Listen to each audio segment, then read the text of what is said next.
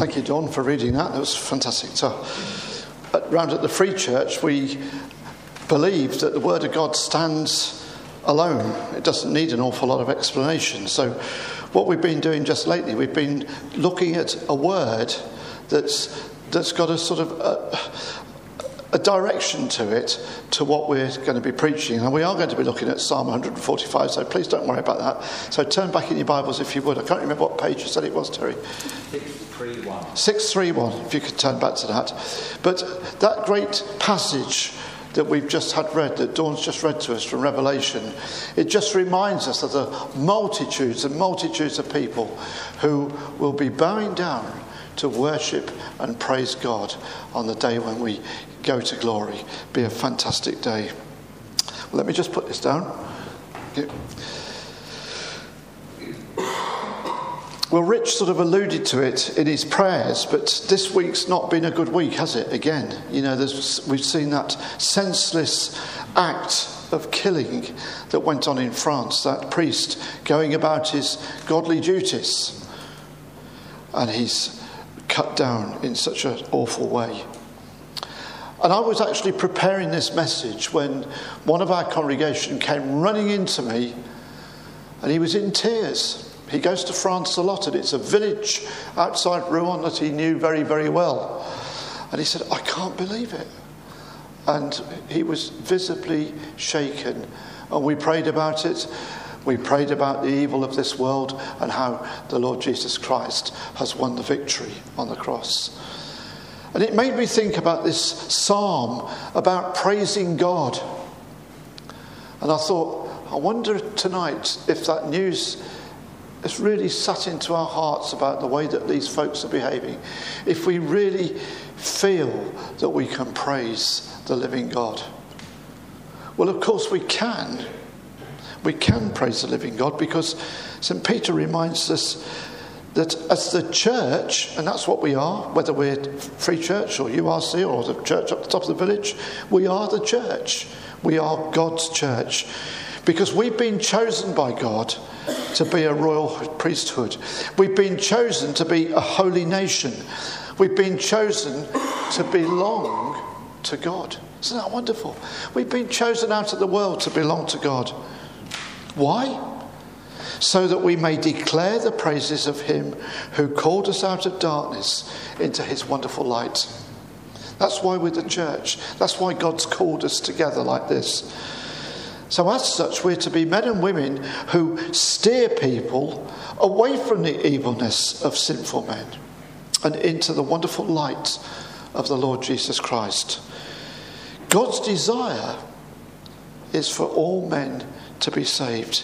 In other words, to turn from their wickedness and to live. And God created you and I to be part of that plan, that eternal plan. Well, in truth, God doesn't really need us, does He? He could do it all quite adequately on His own.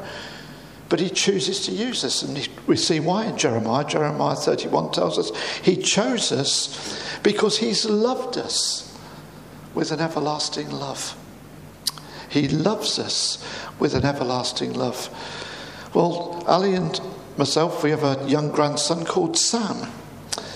And uh, my daughter phoned the other night, laughing her head off, to say that she just had to give Sam a good telling off. He'd been a little tinker. And typical of children of seven years old, it was, You don't love me. You didn't want me. I might as well go away. You only wanted Georgia. That's his sister. well, of course, that's a load of rubbish because Sam is treasured by us all. We all love him to bits, even when he has been a tinker. But you know, God treasures us. Genesis 1:26, God tells us, He said, Let's make man in our image. Let's make man in our image. Notice there, was a plural, us. Father, Son, Holy Spirit, the triune God, has made us in his image. Well, our part in God's eternal plan is to acknowledge and love him. Deuteronomy 6 5, you shall love the Lord your God with all your heart, all your soul, and with all your strength. And Jesus, of course, qualified that, didn't he, in Matthew's Gospel, Matthew 22. He tells us, love your neighbour as yourself. And as we are part of God's eternal plan, well, then Paul tells us in Ephesians 2 that God has had a work planned for each one of us since the beginning of time. God had the work planned for us that you and I have been called to do since the beginning of time. And what's that? It's to bring glory to his name. And of course, those few passages of scripture that I've just quoted to you prove to us how much we're both wanted and how much we're valued by God. And if that doesn't cause our hearts to praise Him tonight, as David does in this great psalm, then I don't know what will. Well, over the past few Sunday nights back at the uh, Free Church, we've been looking at the Psalms of Ascents, those liturgical songs that were sung by the pilgrims as they went up to Jerusalem to worship God in the temple. And of course, they went to three times a year if they could, but once they were probably required to go to Passover, Pentecost, or Tabernacles. And Psalm 145 is the last in the Psalter that's actually attributed to King David. And it isn't a song of ascents, although it's right at the end of these, but it's the beginning of a praise section. But it's very likely a liturgical song that was sung at one of these feasts. And a lot of the commentators seem to think that it was probably tabernacles. And it's what's known as an acrostic psalm. It's made up of the first letters in the Hebrew uh, uh, dictionary, in their, in their alphabet rather. So it starts off obviously with RA and it goes through their 22 letters. And King David begins this psalm, verse 1 and 2, with an outpouring of praise to God, to his omniscient, om- omnipotent King, the name above all names. That's what we see there, isn't it? I will exalt you, my God the King. I will praise your name forever and ever. The name that one day all of creation is going to bow down to. The name who, when we pray, we're praying in his name, aren't we? We call on his name. In his name, the world and every living thing came into being. The Bible teaches us that the name of the Lord, it protects, it excuse me, it saves, it provides, it sustains. And as Christians, I pray that you love the name of the Lord. I pray you do. And David goes on to tell us in verse 2 that every day I'll praise your name. Every day I will exalt your name forever and ever. Well, the Amplified Bible says, with its new reasons. So every day with the new reasons that there are, and affectionately, David praises every day. Well, that's a challenge to us, isn't it? That's a real challenge to us, especially when we've heard the news that's been so depressing just recently. The news from France and Germany and Japan and other places around the world. But David says he praises God in both the good days and the not so good days, and in the days that the Queen had a few years ago, Annus Horribilis days. And not just as we see here in verse 2, through the years of his life on earth. David tells us he praises God throughout all eternity. David's one of those that we had read about in a minute ago in Revelation. Forever and ever, because our God is a great God. Just look down at verses 3 to 7. This is what we read there. Great is the Lord and most worthy of praise. His greatness no one can fathom. One generation commends your works to another. They tell of your mighty acts. They speak of the glorious splendor of your majesty. And I will meditate on your wonderful works. They tell of the power of your awesome works, and I will proclaim your great deeds. They celebrate your abundant goodness and joyfully sing of your righteousness. Well, firstly, tonight, great is the Lord. We've sung that already tonight, haven't we? Great is the Lord. Well, how good are you at sayings? Come on, let's use our little grey cells, as Poirot says. Some were born great, some achieved greatness, and some have greatness thrust upon them. Who said that? And where was it said? God. Brush up your Shakespeare. Start quoting him now. Shakespeare's Twelfth Night. God, I thought I was sick. we didn't do Shakespeare at school, we only had tablets.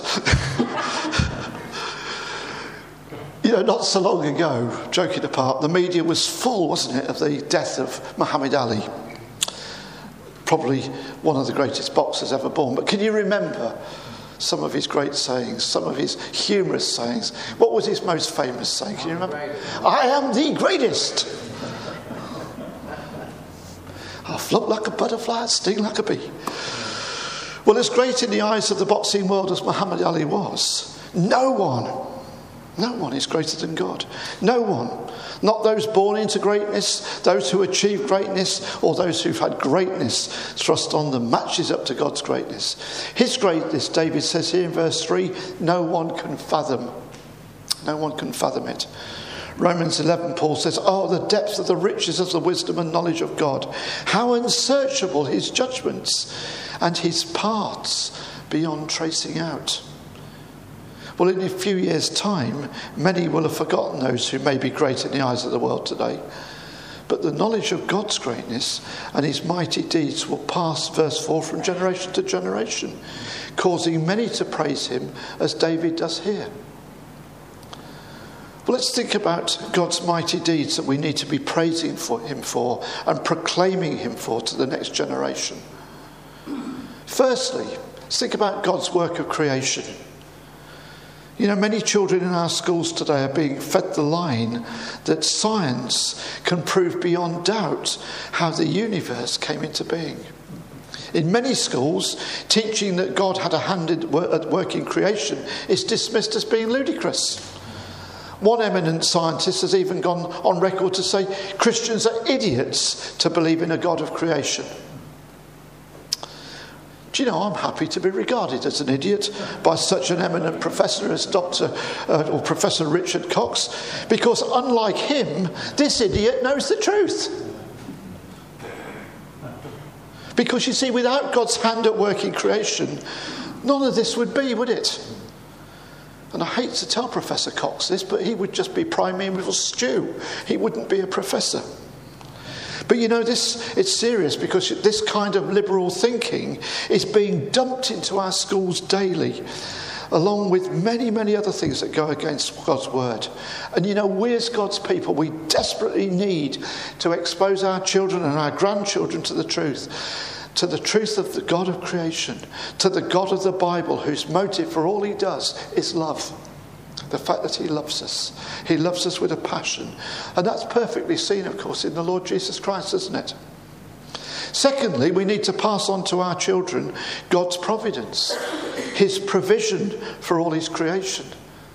That food doesn't come from McDonald's or Sainsbury's or online. We mean to make aware to our children that God has given us everything and He's given it to us in abundance. So there's plenty to go round. Verses 15 and 16 of this great psalm says, The eyes of all look to you, and you give them their food at the proper time. You open your hand and satisfy the desires of every living thing. Our kids need to know and to praise God for the fact that He gives us everything it's by his hand at work in creation that he gives us those things. Go back to 1 Chronicles to that great outpouring of prayer that David brought before the Lord. He said, All things come from you, O Lord. All things. And all we're doing is we're giving back to him. That's what he says. Well, I wonder how many families today give thanks before eating the food that's on their tables. Or do they just dive into it? Thirdly, sorry, we need to impress upon the next generation that although God loves us, we each stand guilty before Him in His sight of doing wrong. All have sinned, Paul says, and we fall short of the glory of God. King David said, Each of us are like sheep who've gone astray. Each has gone his own way. That's our condition, isn't it? That's our condition before God. The condition that we need to impress on our children, on that next generation, as they don't seem to think that they've done anything wrong. We need to impress it upon them that as a generation we each stand guilty before God of the sin of failing to love God, failing to acknowledge Him. And of course, what happens when we leave God out of the equation? Then we steered into doing wrong things, aren't we? We leave God out, we start doing wrong things. But we're to temper the bad news that we can do nothing ourselves to change our sinful condition with the good news that God can and has. And He's done it by His grace and mercy. He's done it through the cross. The Lord Jesus Christ has paid the price for our sinfulness. That sinfulness that was holding us down. And of course, what's happened is God's brought change. That word that's a black word in the Church of England. I can say that in here. Not recording it, sorry. Just tell you a little story. There was a bishop's meeting, and all day long they'd been talking about some doctrine or other, and they couldn't agree on anything.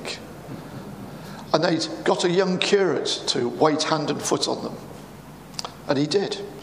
And it got round to half past four on this winter's afternoon, and they're all sitting there. They hadn't agreed on anything all day. And suddenly the light bulb, bing, went out. And this young curate said, My lords, shall I change the bulb? Change, they all said. It's the first thing they'd agreed on all day. Don't tell James I've said that. you know, but that's what's happened. God has changed us, hasn't He? He's changed us into a likeness of Christ. And He's done that through the cross. You know, each time we meet as God's people, like this. What we're doing, verse 5, is we're speaking of the glories and the splendour of God's majesty. Verse 3 reminds us of God's greatness. And David closes this, this little section of Psalm 145 by speaking of God's goodness. We see that there, verse 7.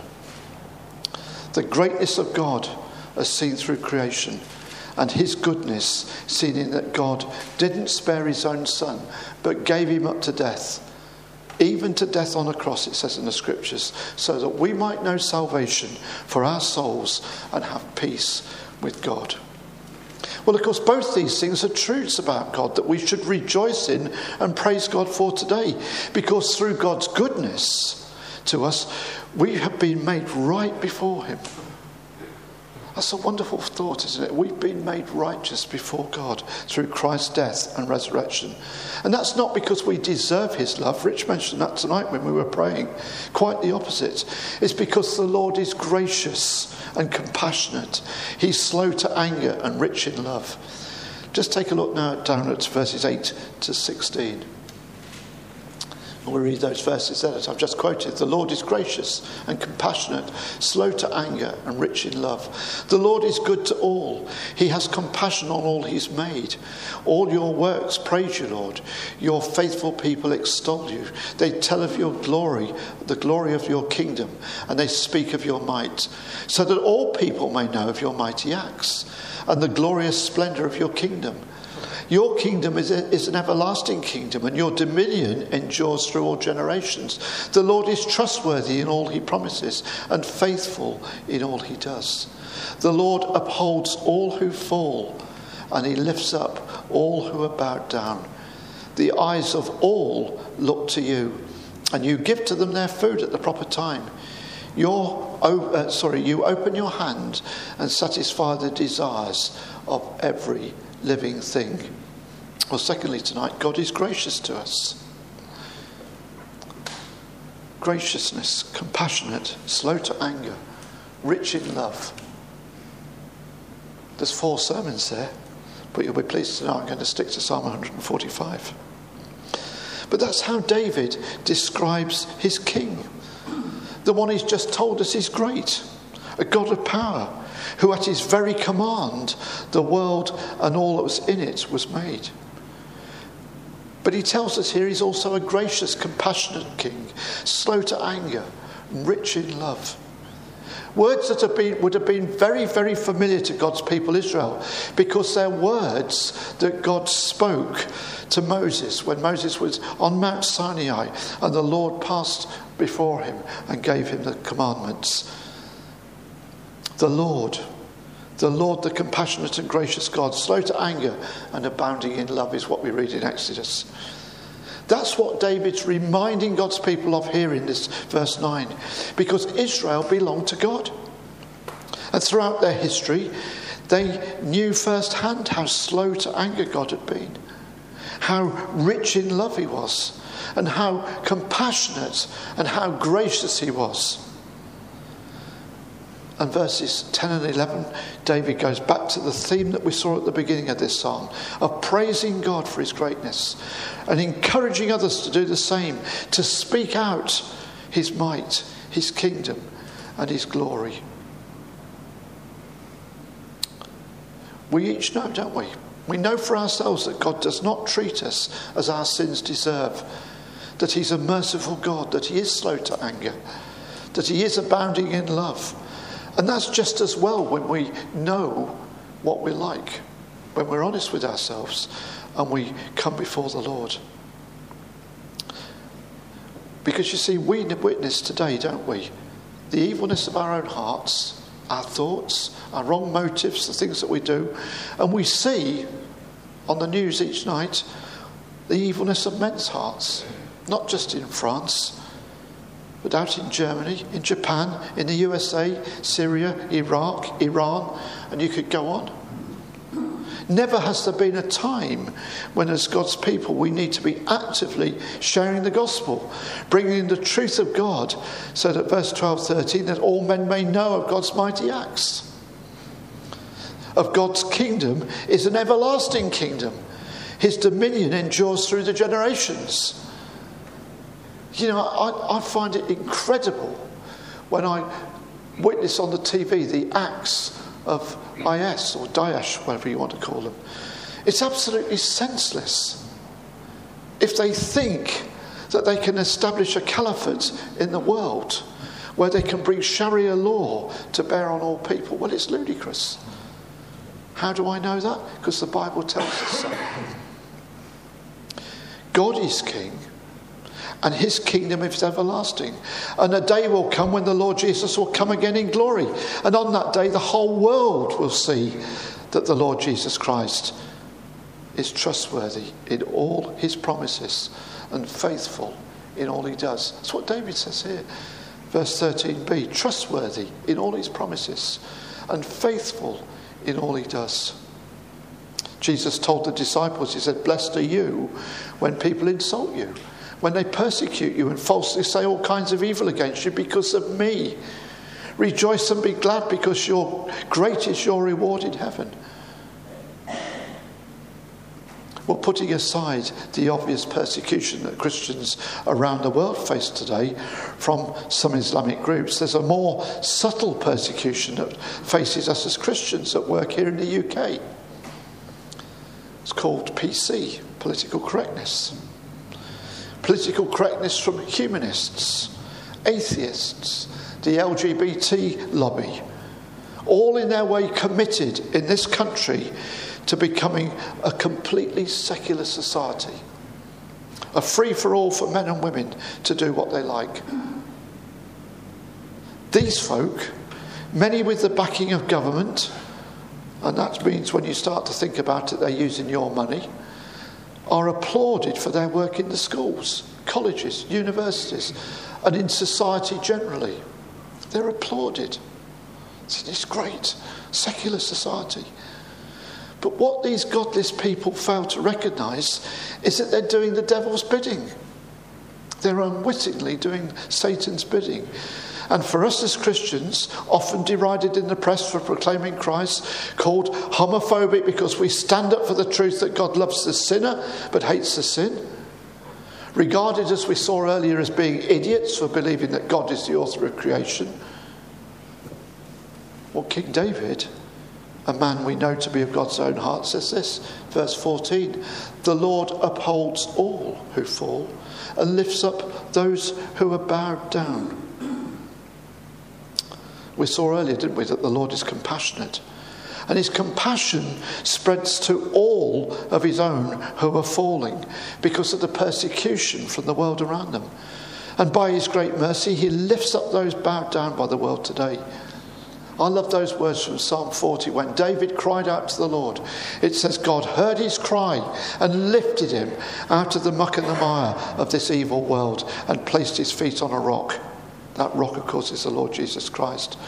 So, our struggle against liberal thinkers, those who persecute us as Christians, well, we need to overcome their attacks by keeping our eyes firmly fixed on God, on His provisions for us as His people. Isaiah 58 11 says, The Lord will guide you always. He will guide you always. He will satisfy your needs in a sun drenched land and will strengthen your frame.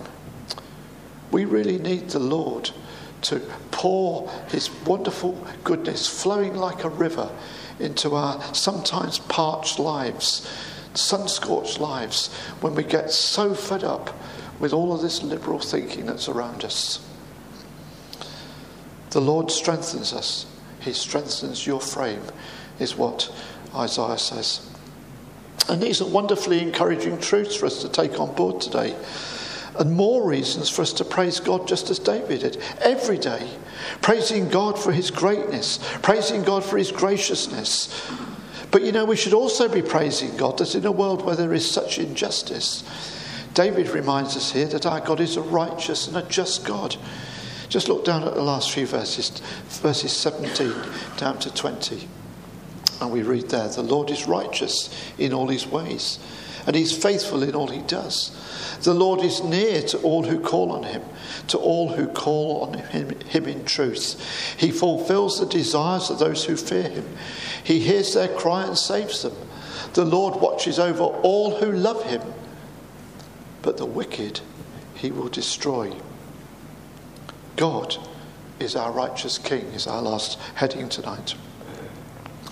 David's already quoted some words from Exodus to remind Israel that they'd come to worship God.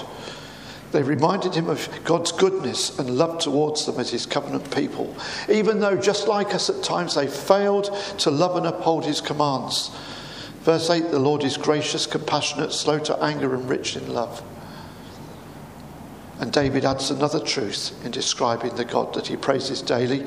Verse 17 The Lord is righteous. He's righteous in all his ways, and he's loving towards all he has made.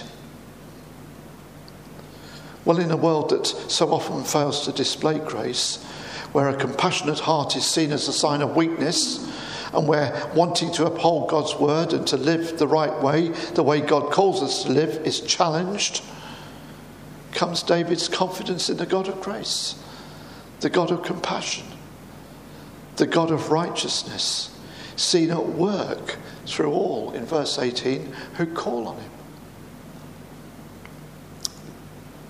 I find that a real comfort, living as we do in such a godless world. That when we call on the Lord as his people, he does hear us. Not only does he hear us, he draws alongside us. Seek the Lord while he might, may be found. Call on him while he's near. Isaiah 55 tells us. Draw near to God. He will draw near to you, says James in the New Testament, James 4. Our God is a God who isn't distant from us. He desperately wants to be involved in our lives. Why?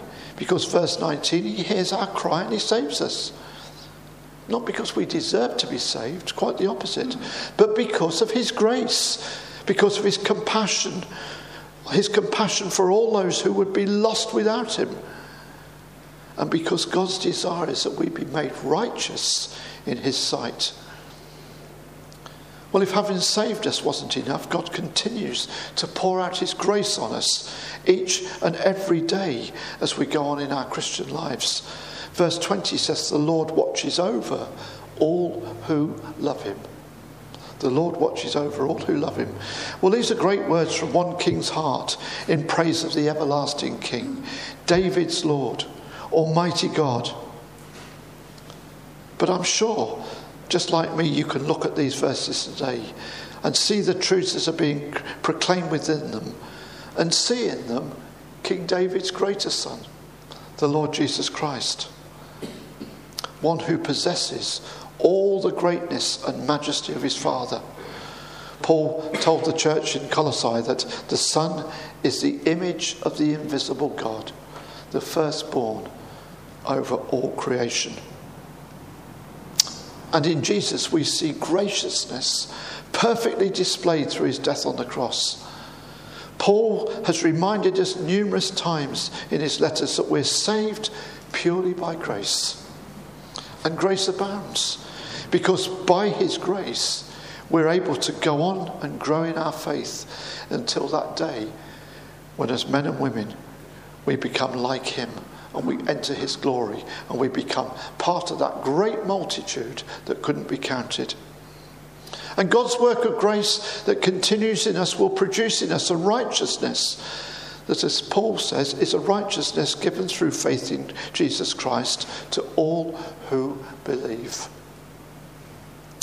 Well, I hope that, like my heart, your heart's desire as a believer is that you become more like Jesus. That's my heart and to do His will, His good and pleasing will, so that we can demonstrate to an unbelieving and an ungodly and righteous world the greatness of God, the graciousness of God, and the righteousness of the Lord Jesus Christ.